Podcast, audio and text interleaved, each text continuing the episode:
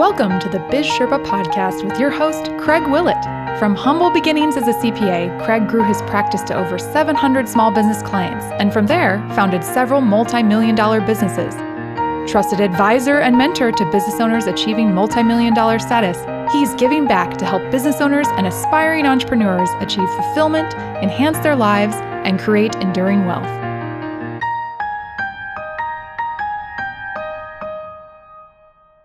I'm so grateful that you would listen to our podcast. The response has been tremendous. However, we hope that you enjoy it enough to share it with your friends. Take time to share with your friends because we want to grow organically and we hope that you are benefiting from listening to our show. In order to continue and manage the growth of our podcast, we welcome Annie Virga, my daughter, to the Biz Sherpa team full time. I'm grateful for the skills that she brings.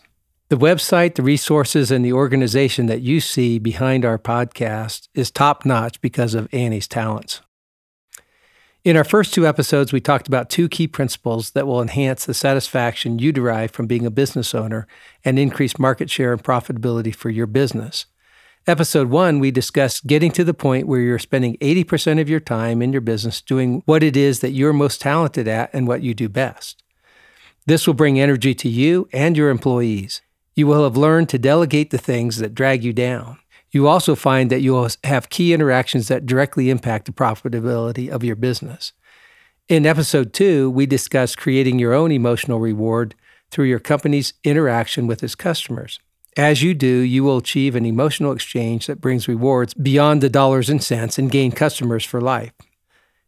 As you consistently and intentionally apply those principles, you will begin to experience greater cash flow and freedoms in and from your business. With that improved satisfaction, you will reach a point at which you can begin to build enduring wealth. Our focus today is on the two most important factors to building enduring wealth. The first is developing the habit of saving 20% of your income. Yes, 20% of your income. The second is investing to achieve a recurring income sufficient for your needs independent of your business. Some may wonder well, if I'm struggling to make ends meet in my business, how can I add to my savings or even build enduring wealth? Some may say, but my business gives me the best return on my money. It's better than any alternative that I can find. Have you considered that you may become disabled? How about a premature death? My mother was killed in a car accident at the age of 47. The economy may change and your industry could face a devastating blow, as we've seen during this most recent pandemic looking at your business and take time to assess what risks there are to the viability of your business long term. Of course, outside of your own ability to manage your business, right? Of course, we never want to be outmoded when it comes to business. So, to assure greater success in business, in episode four, we are going to talk about adding value so your ability to manage and to provide value to your employees and customers is enhanced. As some of you know, I started my career as a CPA, and just nine months after graduating with my master's degree and holding a steady job with a local CPA firm, I came home from work one day and shared with Carol the idea that I had to start my own accounting firm. She was supportive of the idea. However, I could feel she was wondering if I was a bit crazy. We had just put down what little savings we had as a down payment on our on a house we bought, and she was pregnant, soon expecting in several months our first child. With her support, I began to look for an office. I found an office, and as I began to negotiate the lease, the landlord asked me what color I wanted the walls painted. I told him, Oh, you're planning on repainting it? And he said, Yes. I said, Well, do you mind if I paint it? When I was in college, I started my own house painting business, and I'm fairly skilled at painting and used that for my security deposit. He agreed. So, my little bit of side work during college helped pay off and allowed me to pocket a little extra cash than I would have had when I started my own business. I knew that Carol had grown up in a home in which the employment and income situation during her upbringing were steady and stable. Her father had started working for a bank and worked his way up to become the president. As I thought about how to provide stability for her and our soon to be firstborn child, I thought of something from my study of the Bible. As I thought about how to provide stability for her and our soon to be born first child, I thought of something from my Bible study. I was intrigued that a young prisoner named Joseph was wrongfully accused and was the only person in all of Egypt who was able to interpret Pharaoh's dreams. If you remember your Bible stories, the Pharaoh had dreamed of seven fat kine or cows and seven skinny cows. Then he had another dream of seven fat ears of corn and seven dry stalks. In Joseph's interpretation of the Pharaoh's dream, he explained that the seven ears of corn and the seven fat cows represent seven years of plenty, and that the seven dry stalks and the seven lean cows represented seven years of famine to follow the seven years of plenty.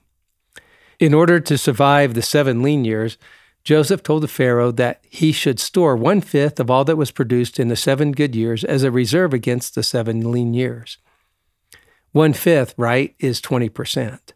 So the principle this story taught me is to save 20% of your income against lean years whenever they come. Because you can't predict when it will be, the principle is to start building now you're saving. And this is the first principle toward building enduring wealth. Start early and get in the habit of savings. I saved 20% from the first month of my CPA practice to the time I sold it.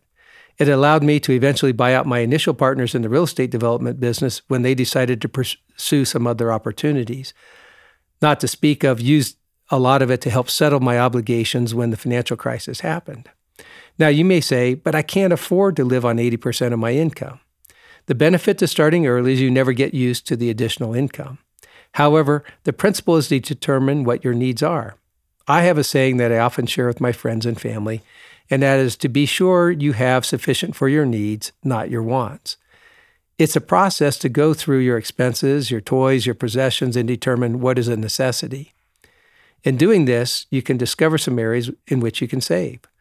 We all have extra recurring subscriptions for games or streaming video content that we don't need. We have other habits like buying breakfast each morning or going out to lunch instead of making our own lunch and taking it from home to the office. In fact, one of fond memory I have is a time when Carol was getting near to the delivery date of our first child and she wanted to quit her job.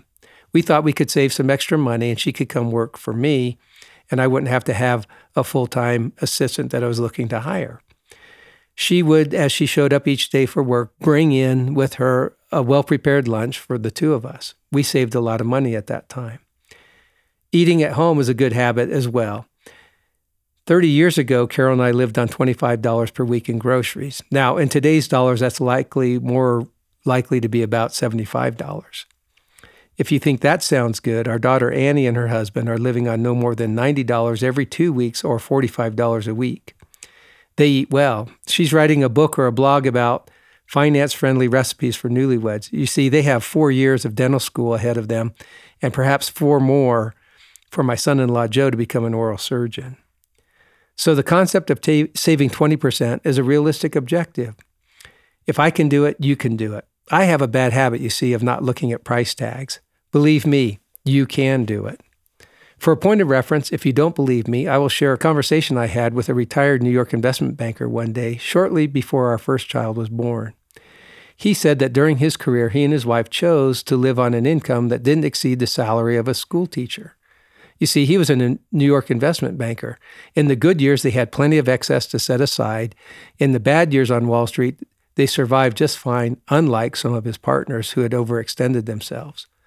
While I don't claim to have spent my career living on a teacher's salary, that conversation reinforced my savings plan concept of setting aside 20%. If it worked in the Bible for the Egyptians, it could work for me and for my family. The second principle is diversifying your investments so that you don't fall into the trap of most business owners I had as clients. When I would work on their financial statements, aside from the equity in their home, the major and sometimes sole asset, aside from cars and furnishings, was the value of the business. You can understand the potential danger there, right? In the last episode, I shared how I lost 80% of our net worth during the financial crisis. I was able to survive financially because I didn't totally depend upon our development business as our sole asset.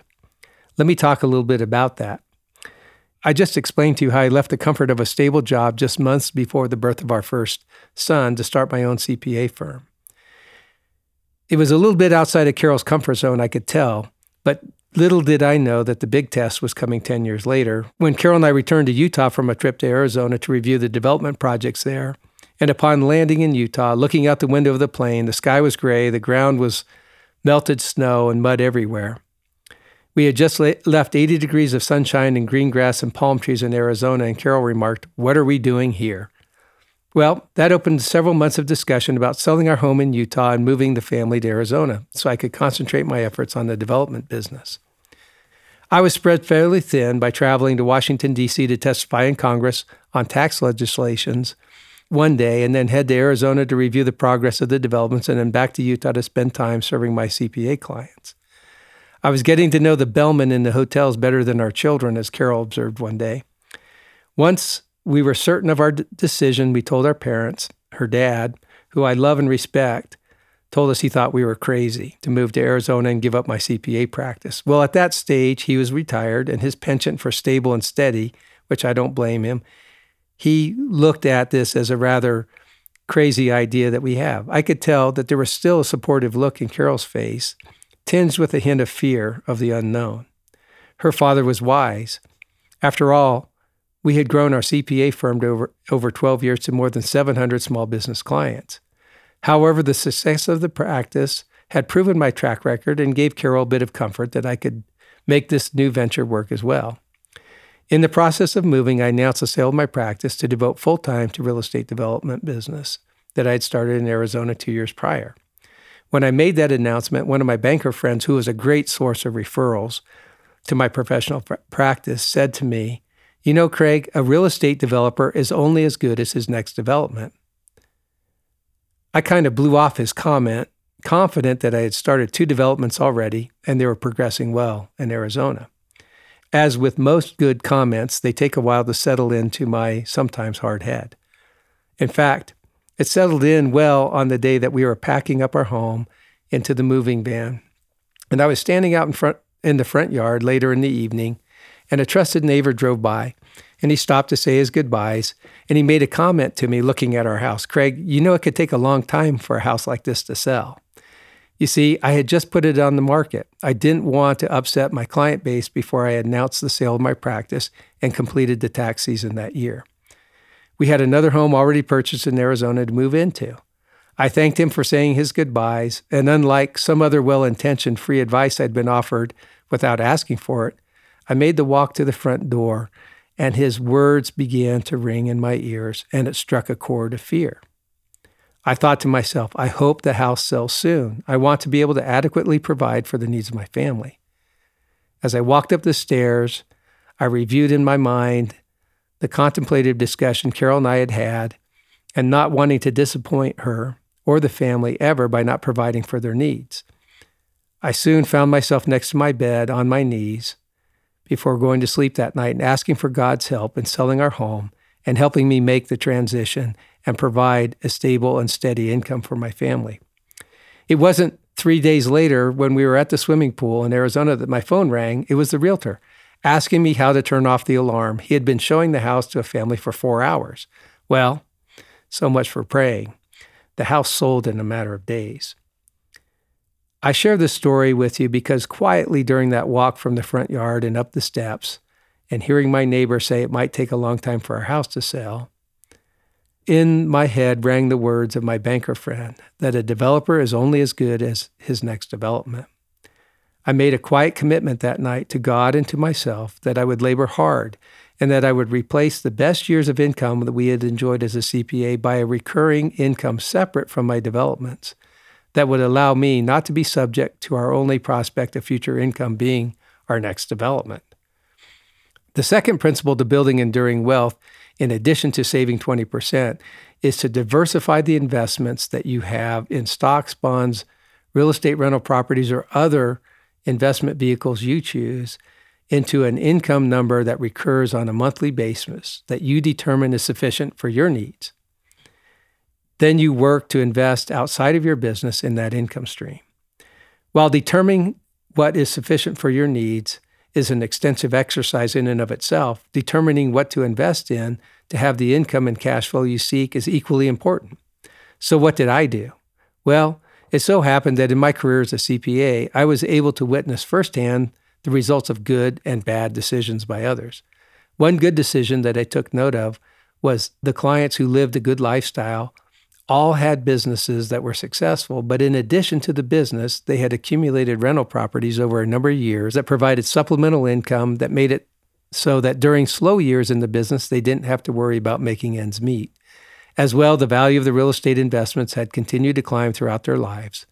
So, since this stood out to me above all other investments, keep in mind I still had cash reserves in a stock and bond portfolio, I chose commercial real estate investments. As a developer of office buildings for sale, remember my own for less than rent concept, I decided that I would keep 10% of the, my developed properties as rentals. I figured how much I would have to borrow and how much I could rent them for, and what the resulting net cash flow would be. Then I determined how many units I needed to be able to provide my number in recurring cash flow on a monthly basis. Well, I hit that number after about five years in the development business. As the real estate market continued to boom, I more than doubled my number of recurring cash flow.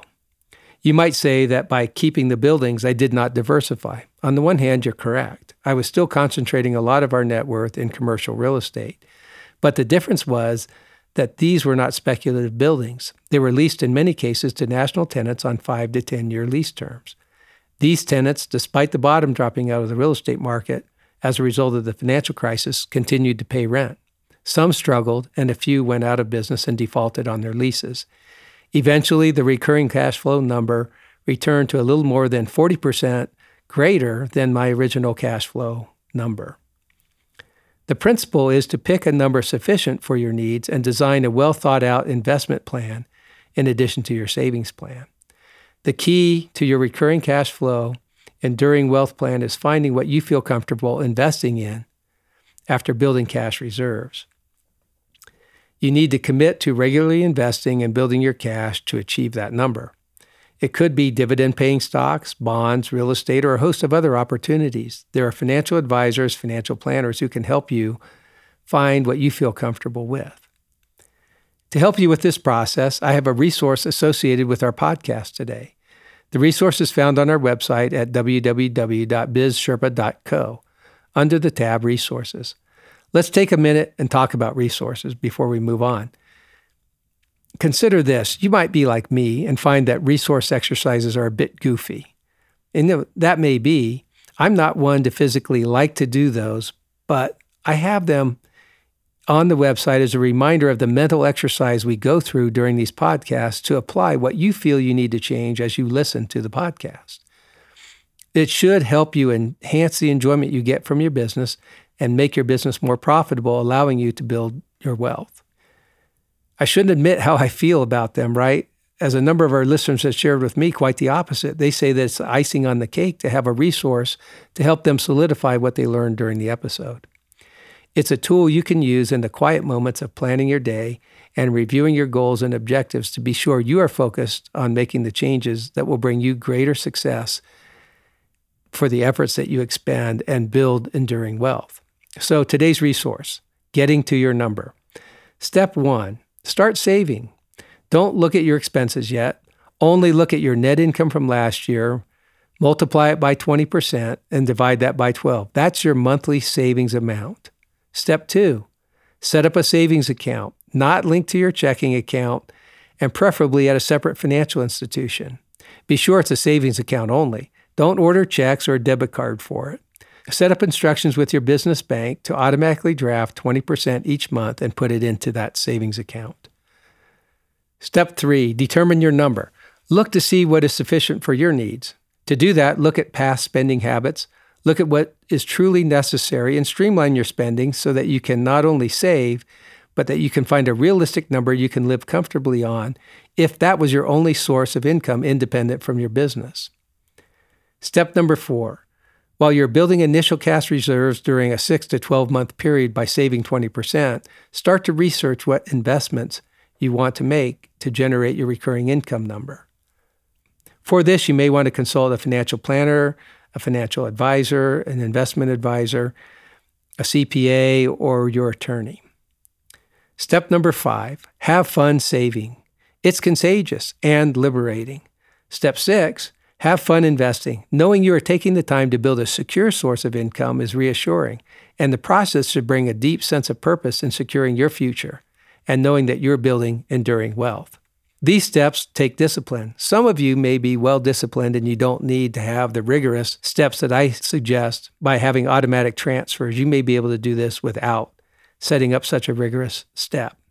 Once you get into this habit, you will find it fun and fulfilling. Now, if you hit a bad spot in business, and sometimes you need to feed the goose that's laying the golden egg, so to speak, and, and plow some money back into the business, but be careful to set limits. If the goose dies, don't let your savings go with it. Remember, I closed my business and I poured a lot of money back into it before I did. Some of it I think I regret to today. Of all the things I would hope that you would take from today's episode, it is to start today saving 20% of your income. My father was a real estate broker. Imagine that, right? He always said the best time to invest in real estate is today. I say the best time to start setting aside 20% of your income is today. The second thing that I hope that you take from today is that you find a number unique to you for monthly recurring income and then research and find sources of recurring income and make the right investments for you and your savings and watch them grow. In my case, this took five years to hit my number. Be careful. There will always be somebody who has more than you do someone willing to take greater risks than you're willing to take. Be wise and do what is right for you. This is Craig Willett, the Biz Sherpa. Have fun saving and get started on the road to building enduring wealth today. I am grateful that you have taken time to listen to our podcast. I hope that you find the content beneficial to your life and to your business. We want to inspire you to the top. If you have liked some of our episodes, please give us an honest rating. And even more importantly, share our podcast with your friends. We want to grow organically. In order to do so, we rely on your word of mouth through your social network. If you have benefited in some small way from some thoughts that you've had during our podcast, please do me a favor and share that fact with your friends. Also, we are now on YouTube at bizsherpa.co. This is Craig Willett, the Biz Sherpa.